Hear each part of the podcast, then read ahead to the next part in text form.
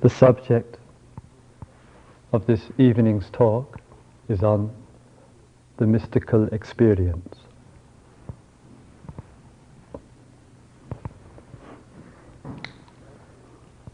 As, as human beings, we're all too often aware of our limitations, of our finiteness, and how compact we are, how compact, how small, rather tiny little life is. And we rather live in, in such a way that we kind of plod through life, plod on from one day to the next. And we live with so much confinement, a tightness. And we live in a very defined way. And so often, in living in this defined way, it seems too that we're living rather mechanically of a fixed will. Motioned along, pushed along by something we don't really understand, by some forces of power which we haven't really come to grips with. And so we find our tiny little life pressing on, sometimes steadfastly, sometimes indecisively.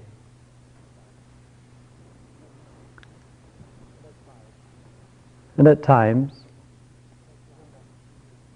within that restriction, we yearn for things that have gone by, things that we've, that we've known, that we've had.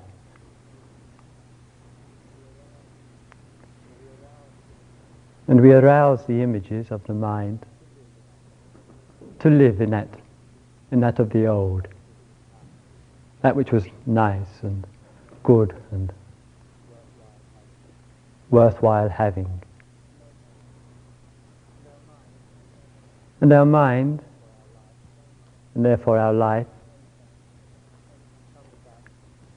comes back sometimes in a rather tired way, in a rather restricted way, back into the present.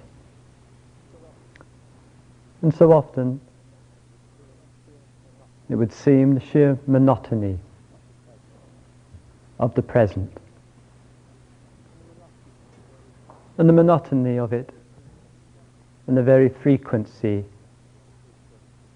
makes the future a little bit more attractive. And we plod on. Not perhaps quite sure where. Not perhaps quite sure towards what. But the force of life the power, the motion of things presses us on.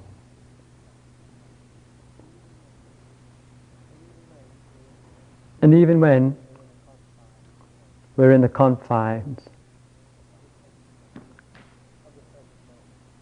of the present moment, and even though it may hold much,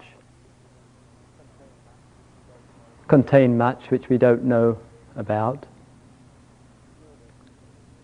still there's restriction. Still there's this limitation, this confinement, that fixed will, push to this and, and push to that. And the mind which seems to suffer the monotony of habit, the monotony of doing the same old thing again and again in the same old way.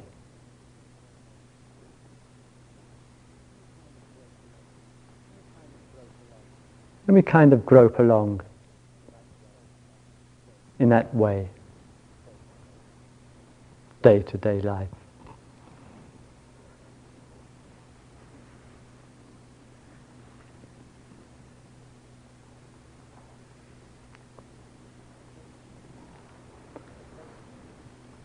Occasionally.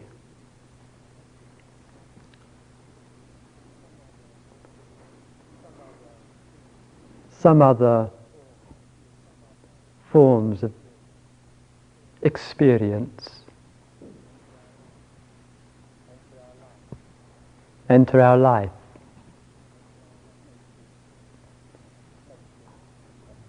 Make things often very short lived, not having much lasting influence. Come into our life which are different, inexplicable.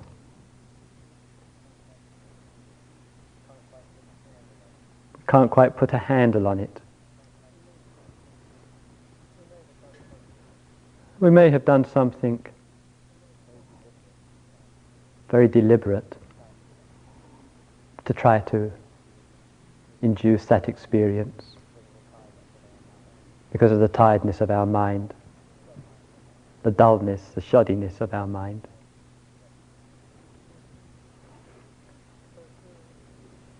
And so through some action,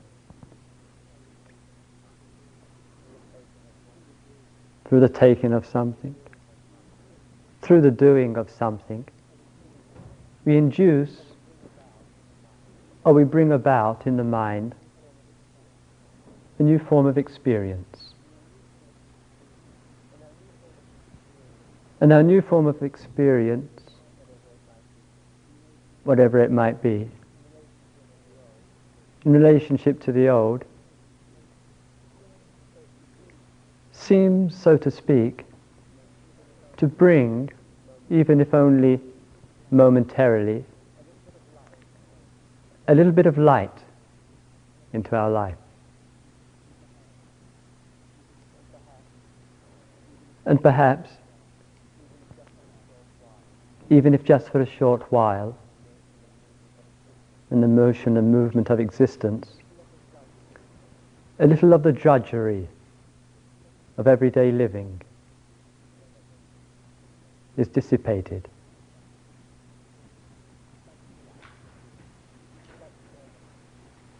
That form of experience.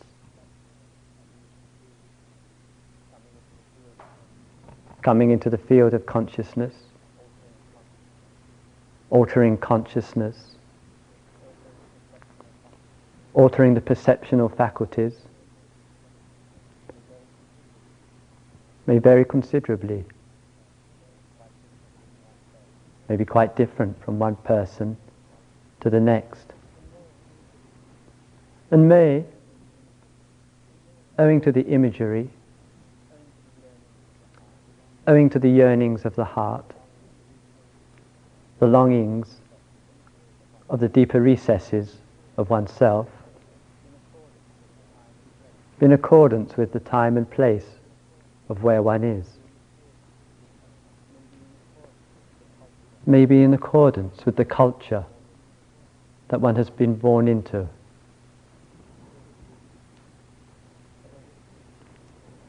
But there has been,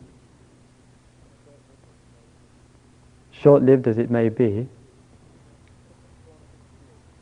a different form of experience, a different form of event in life.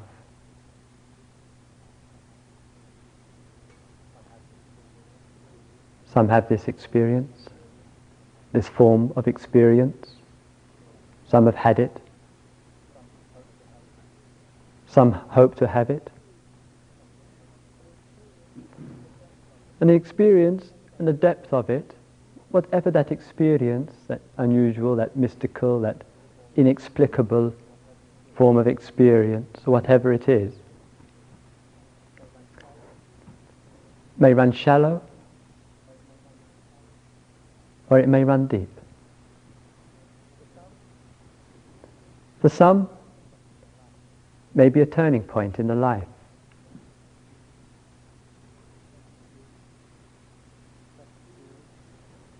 Fresh experience, bringing about a different kind of perception. And though the days go by and the life moves on, and we therefore move on with it,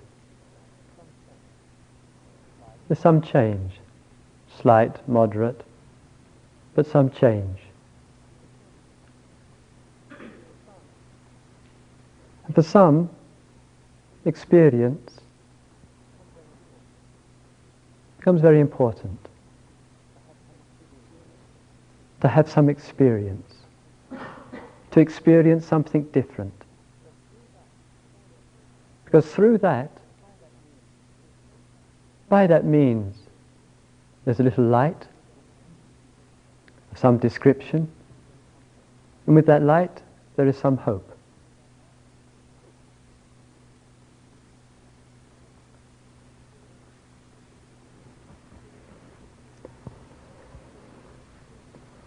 The spiritual experience takes many shapes and forms, is widely diverse. And the spiritual experience may come cultivated in some way or other, induced in some way or other, or quite spontaneously. Yet it's never the same.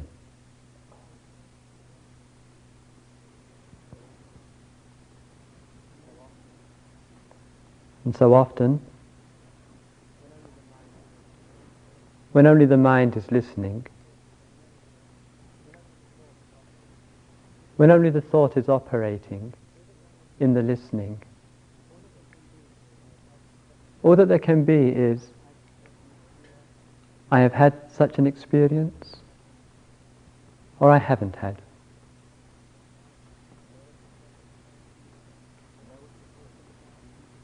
I know what you're talking about. I don't know. I believe what you're saying, or I don't believe.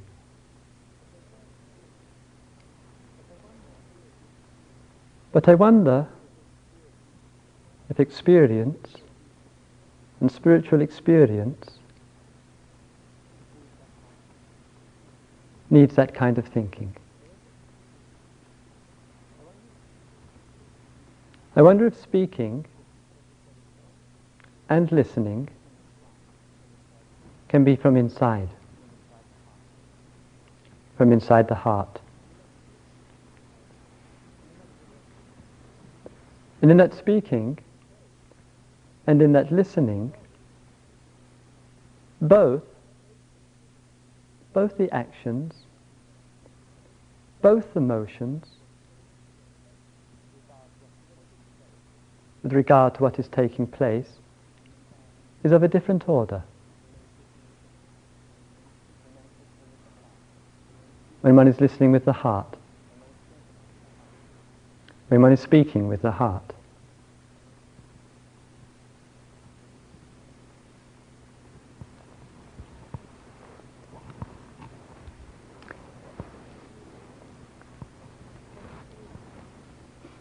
In experiencing and in the experiencing of life, we can experience in a very fragmented way. A mind fragmented through its cherished interests, through its vested interests, engages in motion And through that motion, solidifies. It solidifies one thing from another. It separates one th- thing from another. And in that very solidification and in that very separation, we separate ourselves. We alienate ourselves. We fragment like a shattered mirror ourselves from the total picture.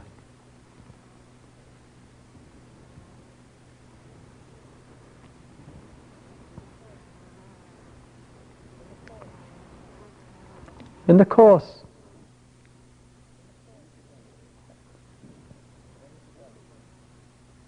of any development, of any awareness in life, we find ourselves in a desert. And rather, like your lost ones, separated. And we feel this separation.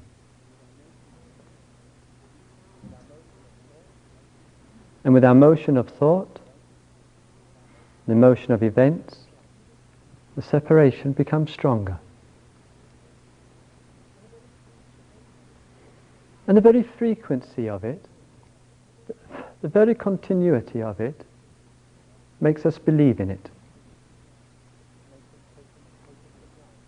Makes us take, in, take it for granted.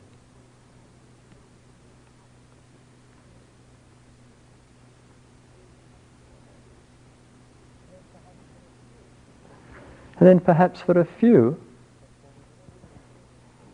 some form of experience some form of event takes place. You walk outside one day. I hope you're listening. You walk outside one day and you open your eyes and you look around and perhaps so short-lived as it may be, just perhaps for a single moment, in walking outside and in looking around, you sense, possibly, momentarily, a little of the unity of things.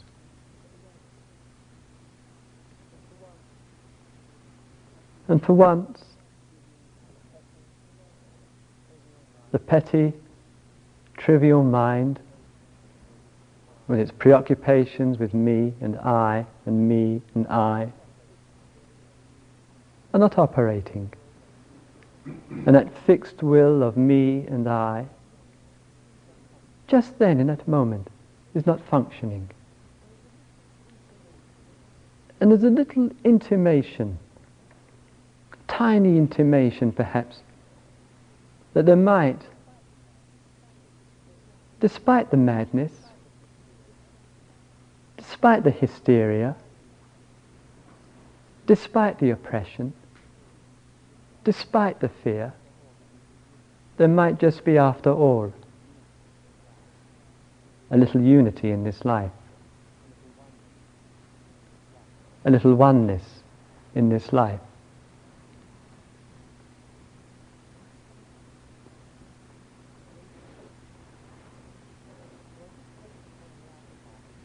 One just takes it from the outside and takes it to the inside.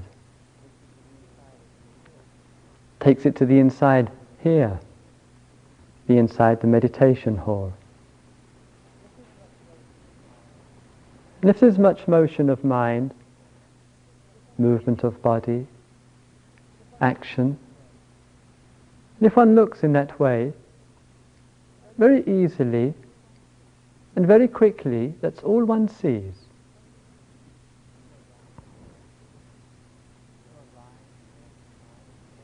One's eyes and, mind can move around, body and mind move around, and one can just see activity, separation, division.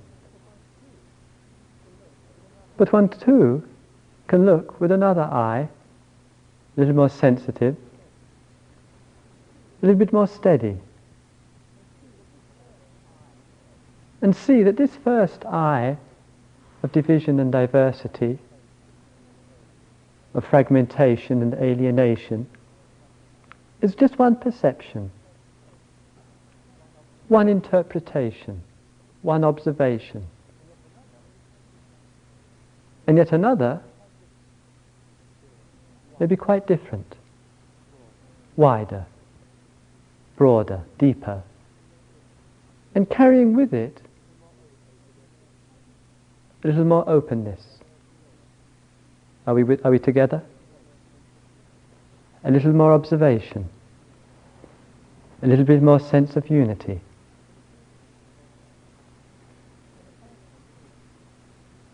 And the person, in that very observation, and in deeply experiencing something which is fairly obvious,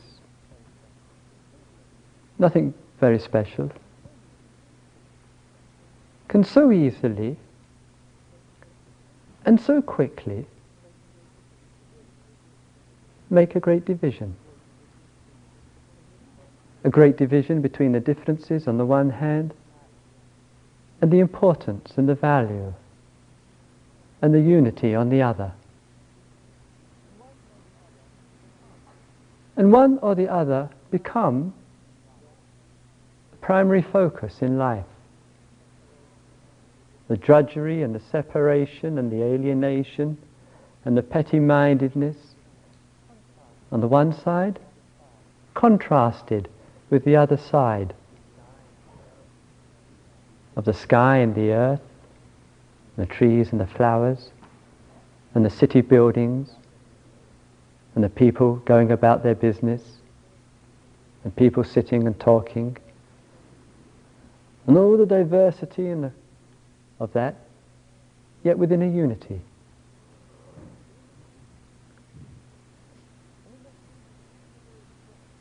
And in that unity, in the very expression of that unity, observing it, seeing it, sensing it, and experience it, experiencing it, the solidification of separation diminishes. And the eyes and the ears and the mind itself, in the ordinary everyday things, becomes the revelation of a certain unity, of a certain harmony.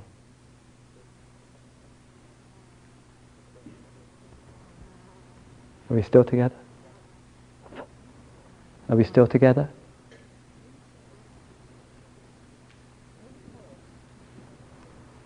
And in the course of genuine inner development,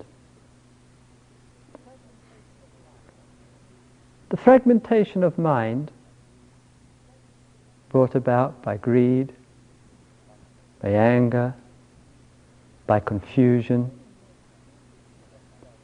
the very measure of that development shows itself in a, in a, in a gradual way in the diminishing of those separating, alienating influences. And for some, in the very course of that development, with the diminishing of those alienating influences, other forms of experience or experiences may arise, giving a little bit more hope, bringing in a little bit more light.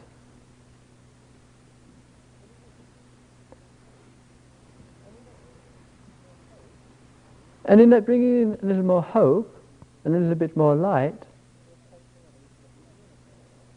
through a sensing of a little of the unity of things, and a little bit less of the separation, the mind evolves.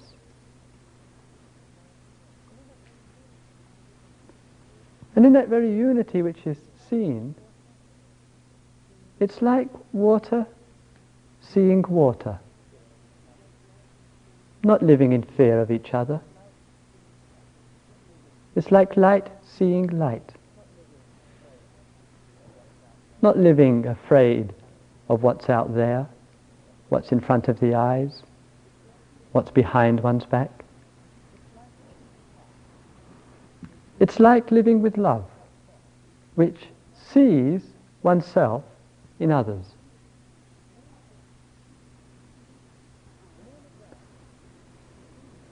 And all of that deepens and strengthens the unity and the perception of it.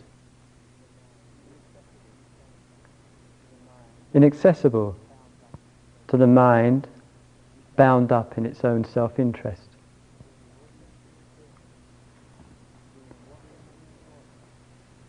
Seeing water, seeing water. Seeing oneself in others.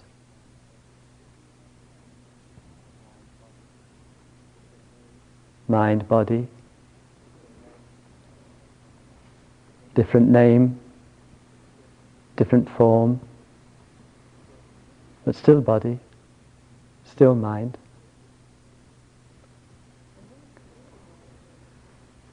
And though this may deepen, and though this awareness, this seeing, may become more steadfast in one's life, with a vision and a seeing, it can well be mistaken for the consummation. And though in the course of any spiritual development, any deep inner yearning and quest for the truth of things, certain experiences, important, valuable, illuminating, light bringing, hope bringing, transcendental, whatever they might be called, Though there can be these arising of numerous experiences, still, however,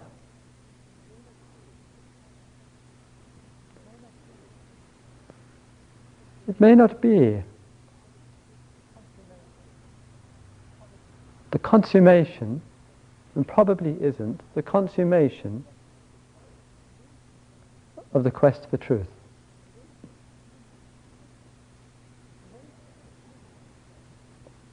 And very quickly,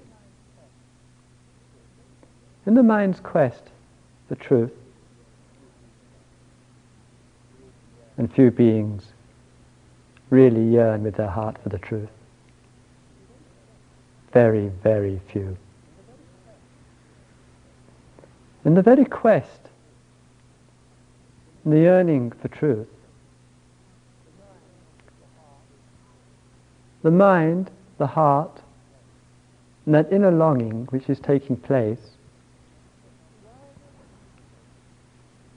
rather easily wants to identify and label and announce, at least inwardly to oneself,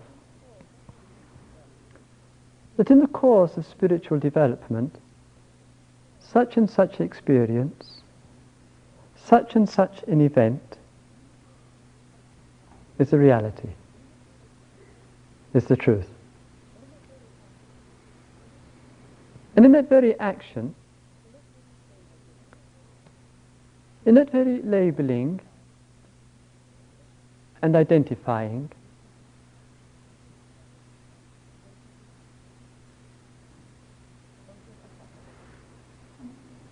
something has happened.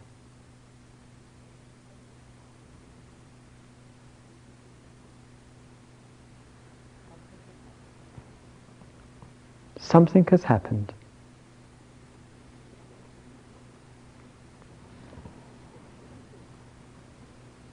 Are we still together? Two things, it seems to me, has happened. One is that in the mind's quest for truth, it so often falls short of finding truth true reality. It so often short, falls short of finding God.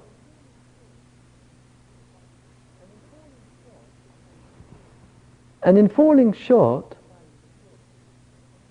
attempts to find security in the form of experience.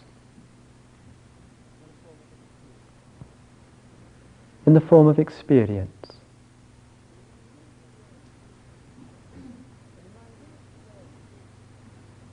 And the mind in its yearning and in its great quest, the very experience,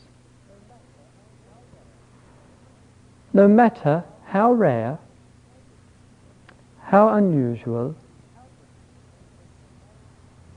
how different, how transcendent, transcendental, is still in a state of limitation.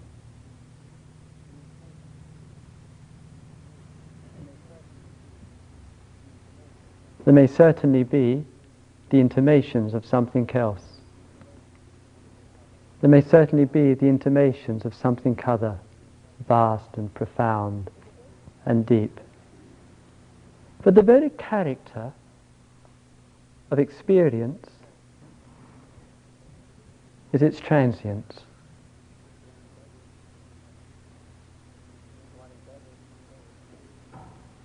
One endeavors to say one endeavors to satisfy oneself by saying that it's a transient experience of something beyond transience.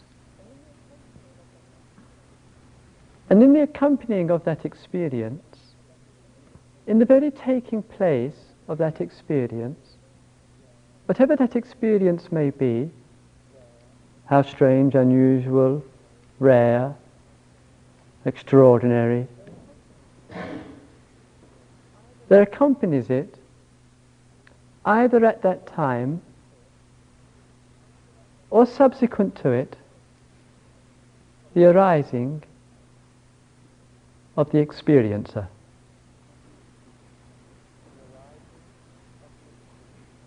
The arising of the experiencer. I. Me. what I have got, what I have found. And with the thought, and with the sustained motion of the mind yet again, the I, the me, is solidified.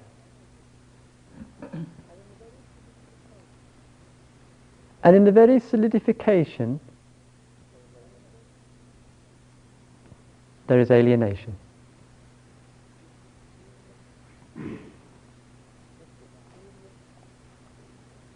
This experience which I have had.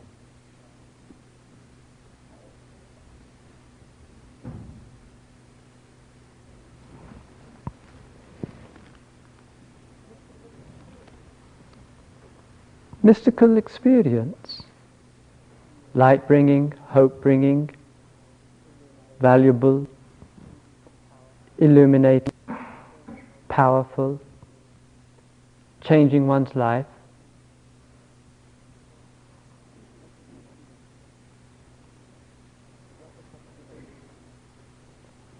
is not the consummation.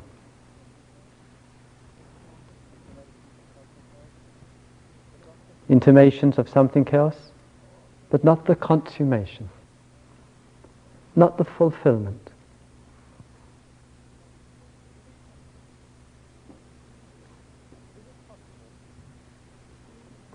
Is it possible, in seeing the limitations of all things,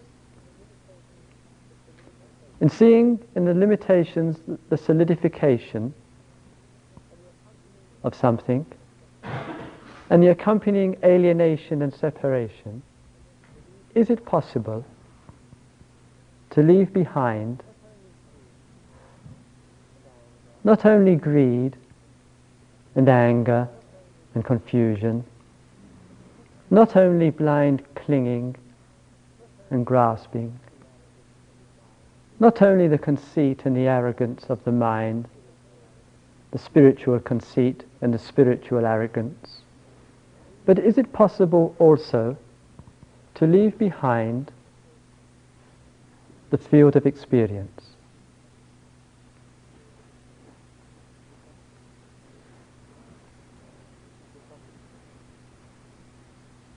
Is it possible?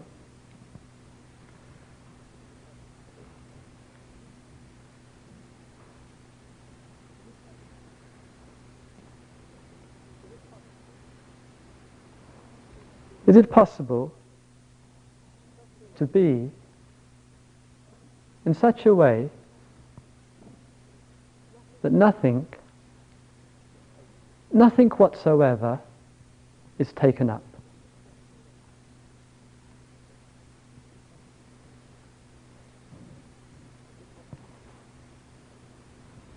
Is it possible?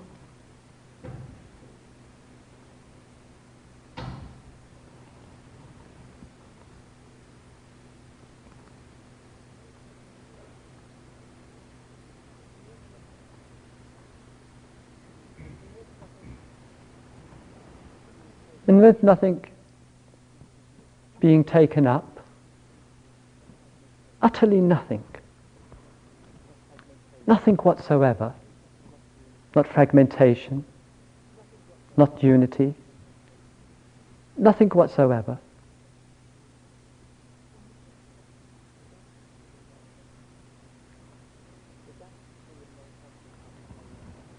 Is that to see and know something other,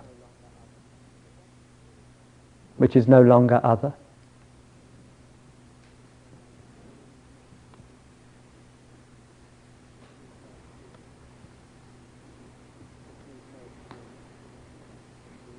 which needs no experience for proof.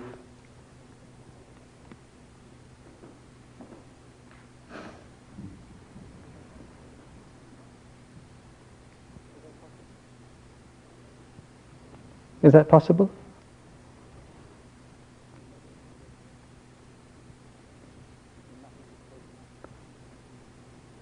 When nothing is taken up?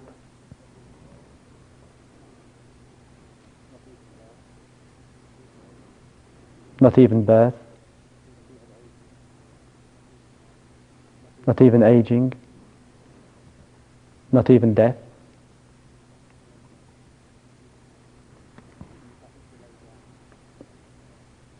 And with nothing to lay down.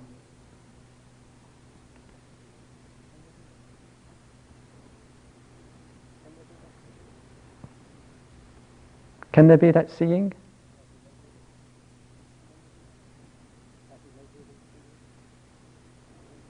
that immeasurable seeing, that limitless seeing.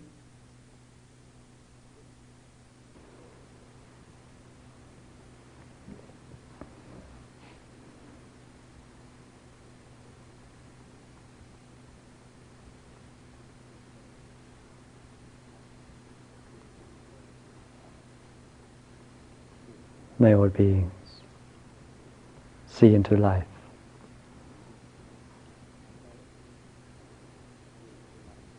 May all beings see into life experiences.